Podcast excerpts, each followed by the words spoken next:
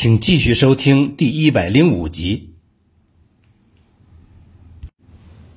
日军在一九三八年秋攻占了广州，意图是掐断从东南亚经过香港至广州再到内地的运输线。这个运输线掐断以后，在西南就只剩下滇缅公路和滇越铁路了。占领广州之后。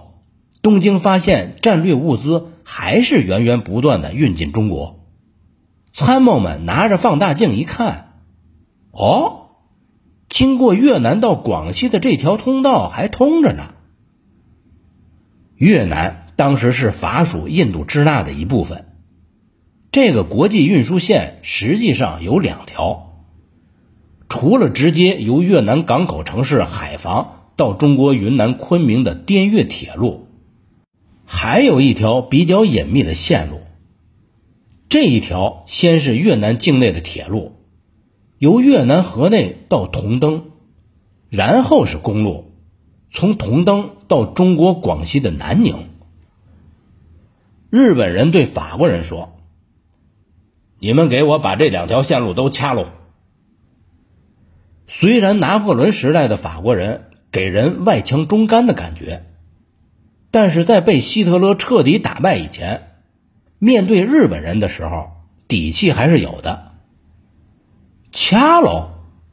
法国人的潜台词是：“我可是欧洲第一陆军大国，跟我这么说话，哎，你还差点吧？”除了法国人以外，英国和美国也在利用这两条线路往中国运物资。这种做法。有没有道义上支持中国的意味呢？不能说一点也没有，但更多的着眼点还是跟中国做贸易本身。一句话，赚钱。日本人的一厢情愿也就必定碰壁。在这种情况下，陆军还没有做出反应，东京的海军将佐就第一个提出了侵占南宁的计划。不要认为东京的海军是从战略全局出发而提出这样的建议的，不是那么回事儿。你也不要认为陆军的脑子就真的反应那么慢。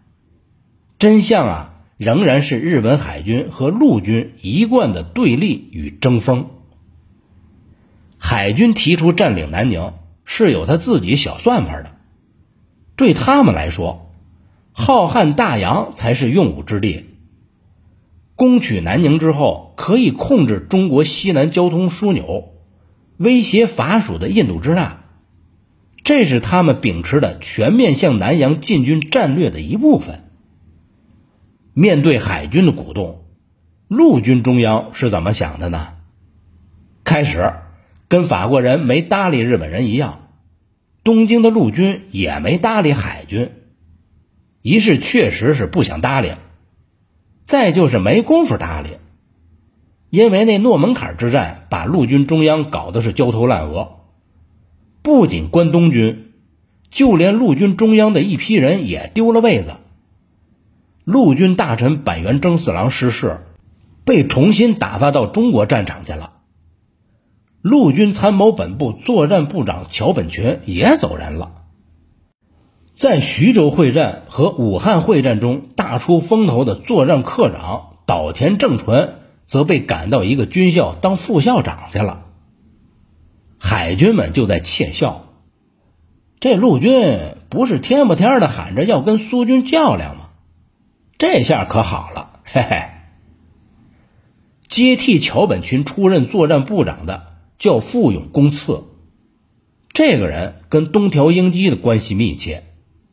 所以很难说是个聪明人。傅永公次上任之后，他觉着陆军在近一段时间内特别的消极，难道是被诺门坎之败给吓傻了？这样下去可不好。于是他就开始琢磨，是不是顶一下海军的建议，实施南宁攻略。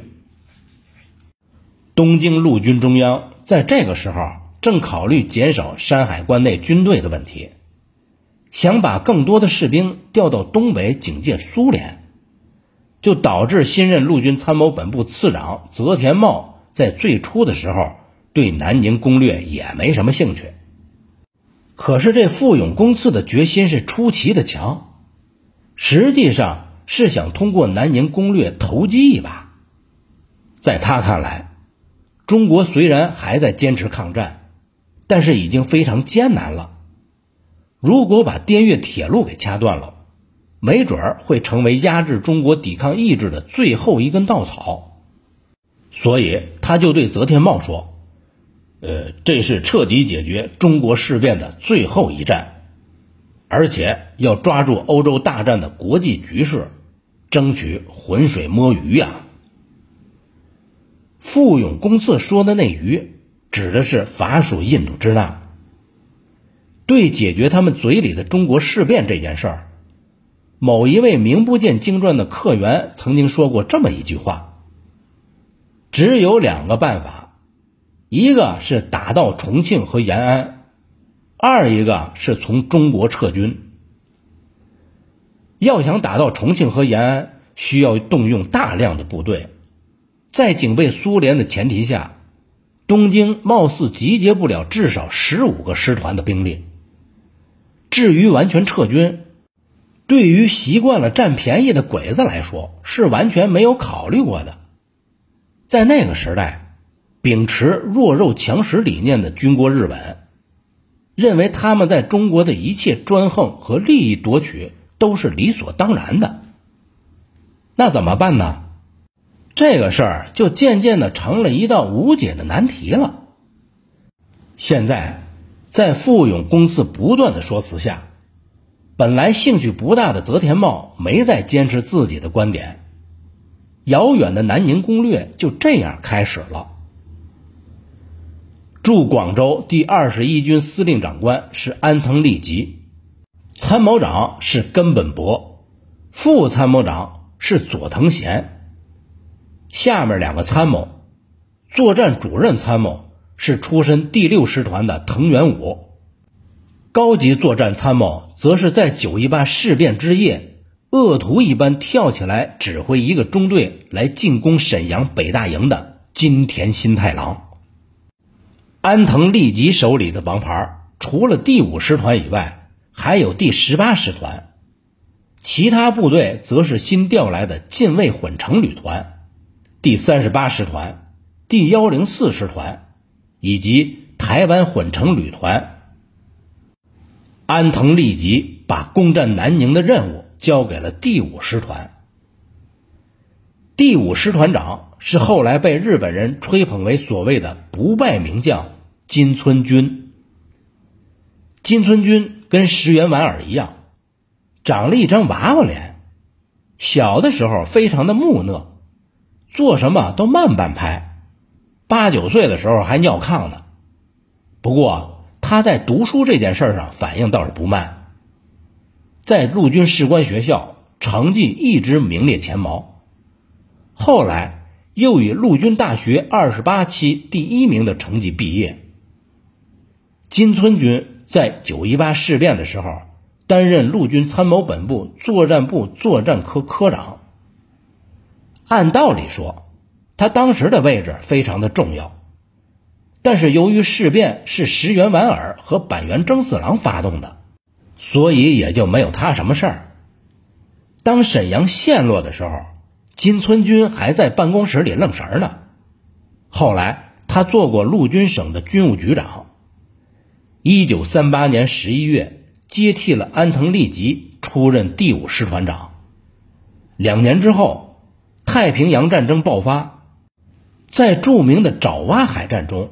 作为军司令官，金村君所在的军舰被自己的鱼雷乌龙击中，使他不得不跳海逃生。尽管有点喜剧色彩，但是随后他还是率军大胜了驻印度尼西亚的荷兰军队。金村君统辖的第五师团，在前一年攻占广州之后，回青岛休整了几个月。诺门坎之战尾声。第五师团以大本营直属预备队的身份入驻大连，本来想跟苏联军队过过招的，没想到停战协议这么快就达成了。南宁攻略确定以后，需要一支核心的部队，第五师团随即被编入了第二十一军。十月二十七号，金村军率领第五师团的士兵在大连上船，不过他们没有直接南下，而是先回航日本濑户内海，在余品港停驻，补充军需物资。余品港。距离广岛很近，性格温和的金村军下了一道不近人情的命令，严禁士兵登上甲板。也就是说啊，士兵只能在船舱的舷窗眺望远处广岛的夜景。第五师团的士兵原本就来自广岛、山口、邦田等地，所以很多士兵就开始掉眼泪这是魔鬼唏嘘的时刻。装载完军需物资，片刻的伤感立即被嗜血的狰狞所取代。饱食后的第五师团两万多士兵立即就向华南扑去了。一九三九年十一月九号，参加南宁攻略的日军云集海南三亚。配合第五师团行动的是台湾混成旅团，此时的支队长。叫盐田定期，按照惯例，这支队伍被称为盐田支队。四天后，海军的五十多艘舰船从三亚拔锚。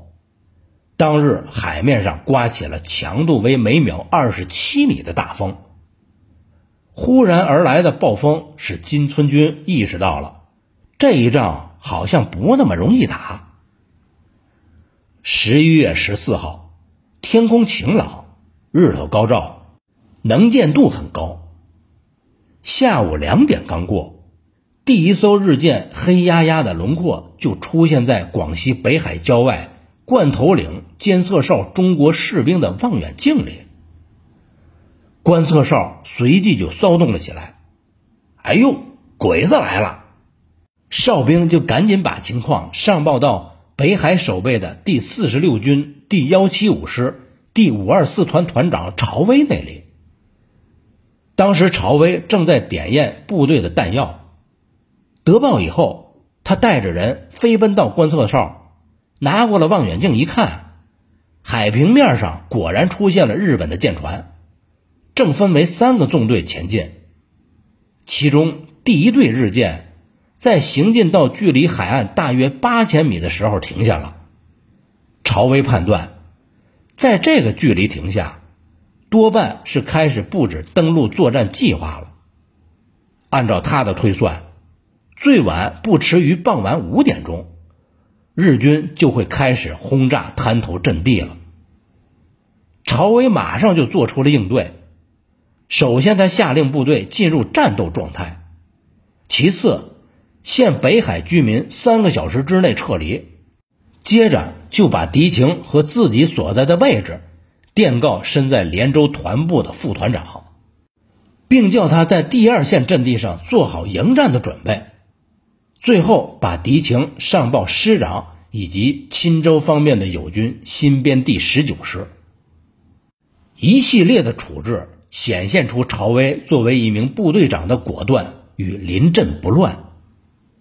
这个时候，对曹威来说有一个问题：这什么时候火烧到北海了呢？按照桂林行营主任白崇禧的命令，一旦日军从北海登陆，就要实施焦土抗战计划，彻底毁坏这座城市，否则以违抗军令罪论处。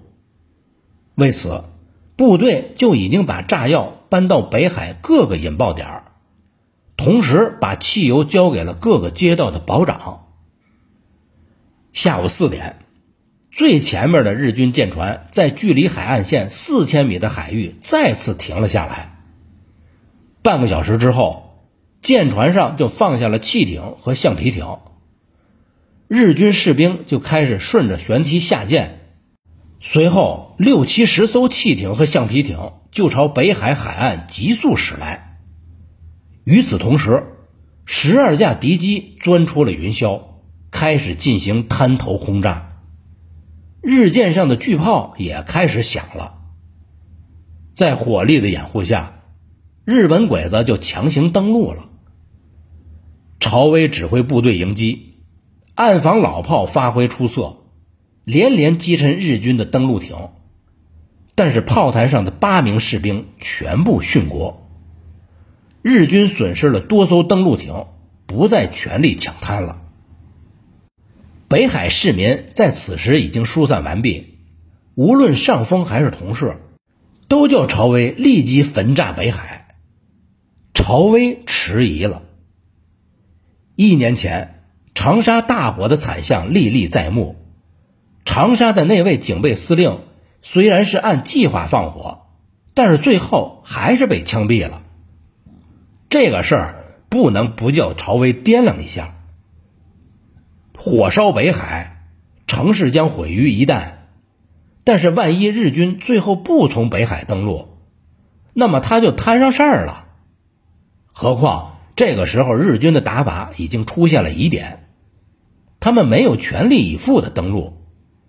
对面海域上有日舰四五十艘，往前运动的只有第一队的十几艘，不但没有集中全部的火力。而且只放下少量的登陆艇，这日本人或许是在玩声东击西的把戏呢吧？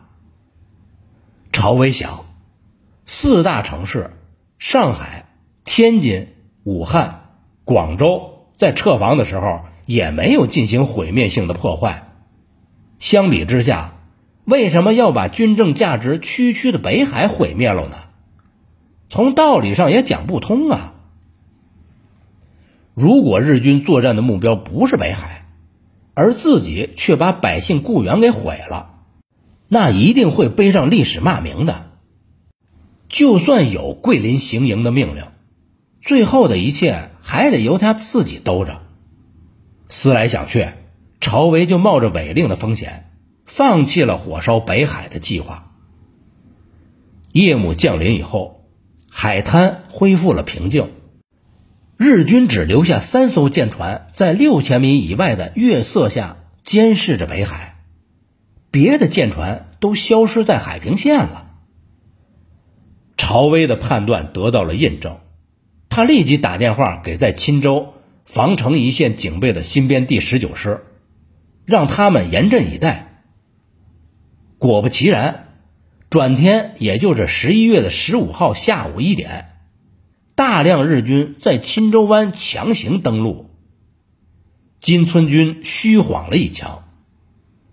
在整个二战中，最残酷的一次登陆杀伤是诺曼底登陆中的奥马哈海滩一役。依据有利地形和强大的火力，在一个多小时里头，德军射杀了两千五百多名美军士兵。在老电影《最长的一天》和新电影。拯救大兵瑞恩的开头，都显示出登陆战是何等的残酷。但是钦州湾则是另一种景象。虽然没有海军力量和强大岸基火力的弱国军队是没有办法阻止强敌登陆的，但是新编第十九师之仓皇与散漫，仍叫贵军蒙羞。就只打了一个多小时，就全线崩溃了。此前。金村军久闻贵军彪悍之传说，迅速攻下钦州防城以后，日军兵分三路扑向南宁。第四战区司令长官张发奎和桂林行营主任白崇禧有点目瞪口呆了。在欧洲，当德军闪击波兰，第二次世界大战爆发以后，日本。必然会结合新的国际形势做出动作，这个不难判断。在这个基础上，进一步分析未必不能得出日军入侵广西的结论。为什么呢？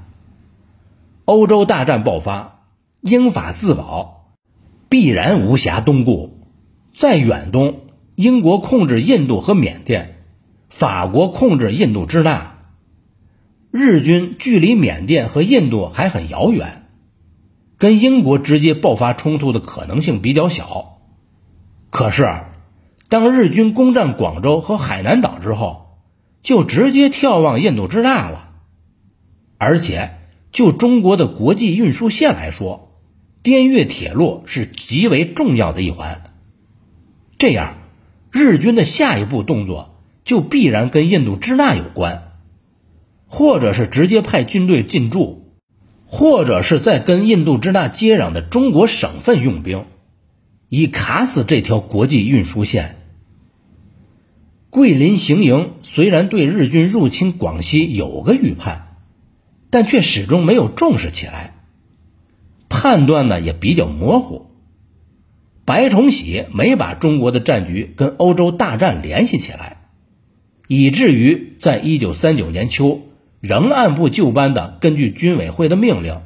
准备在年底在湘赣两地发起对日军的攻势。同样浑然不觉的张发奎遵照命令，把第四战区的主力部队集结在粤北韶关一线。如此一来，广西的兵力就非常的空虚了，满打满算就只有六个师。夏威的第十六集团军所辖的第四十六军的三个师。和三十一军的三个师，根据桂林行营模糊的预判，认为日军真的入侵广西的话，必然以海南岛为基地，从广州湾登陆，以广西北部重镇柳州为作战目标。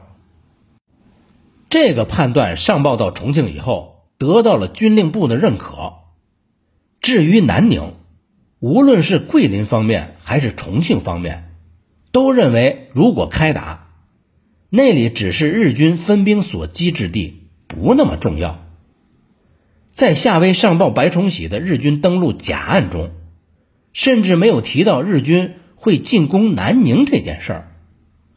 白崇禧督促夏威的也仅仅是破坏桂南的道路。基于这样的想法，在广西的六个师里，有四个师就是。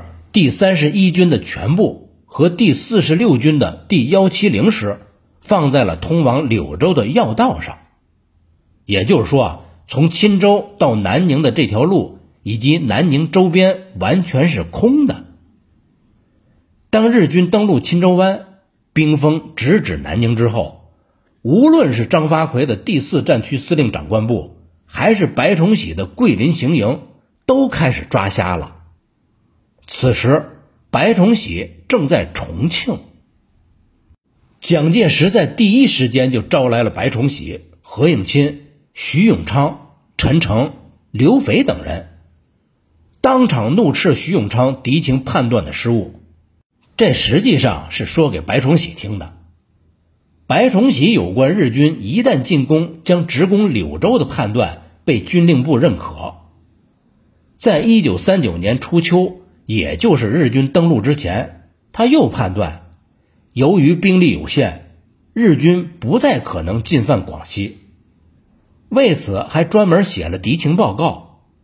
他认为广西有自卫、自治、自己的特点，日本断不会咬这块硬骨头。现在说什么都晚了。蒋介石在会上定的调子是，调取最精锐的部队到广西。其中就提到了第五军作战厅长刘斐说，军令部已经抽调杜聿明第五军荣誉第一师到湖南战场上去了。师长郑洞国带着部队正从零陵开往衡山呢。蒋介石一听就说不行，在他看来，第五军的每个师都不能动，必须都放在广西。蒋介石随后告诉白崇禧，除了广西本地夏威的第十一集团军的六个师以外，在湖南、广东徐廷瑶的第三十八集团军、叶兆的第三十七集团军、邓龙光的第三十五集团军、蔡廷锴的第二十六集团军要全部投入广西战场，空军要竭尽所能，至少出动一百架驱逐机。和轰炸机配合作战。这蒋介石干嘛要这么心急火燎的呢？本集播讲完毕，谢谢您的收听，欢迎您继续收听下一集。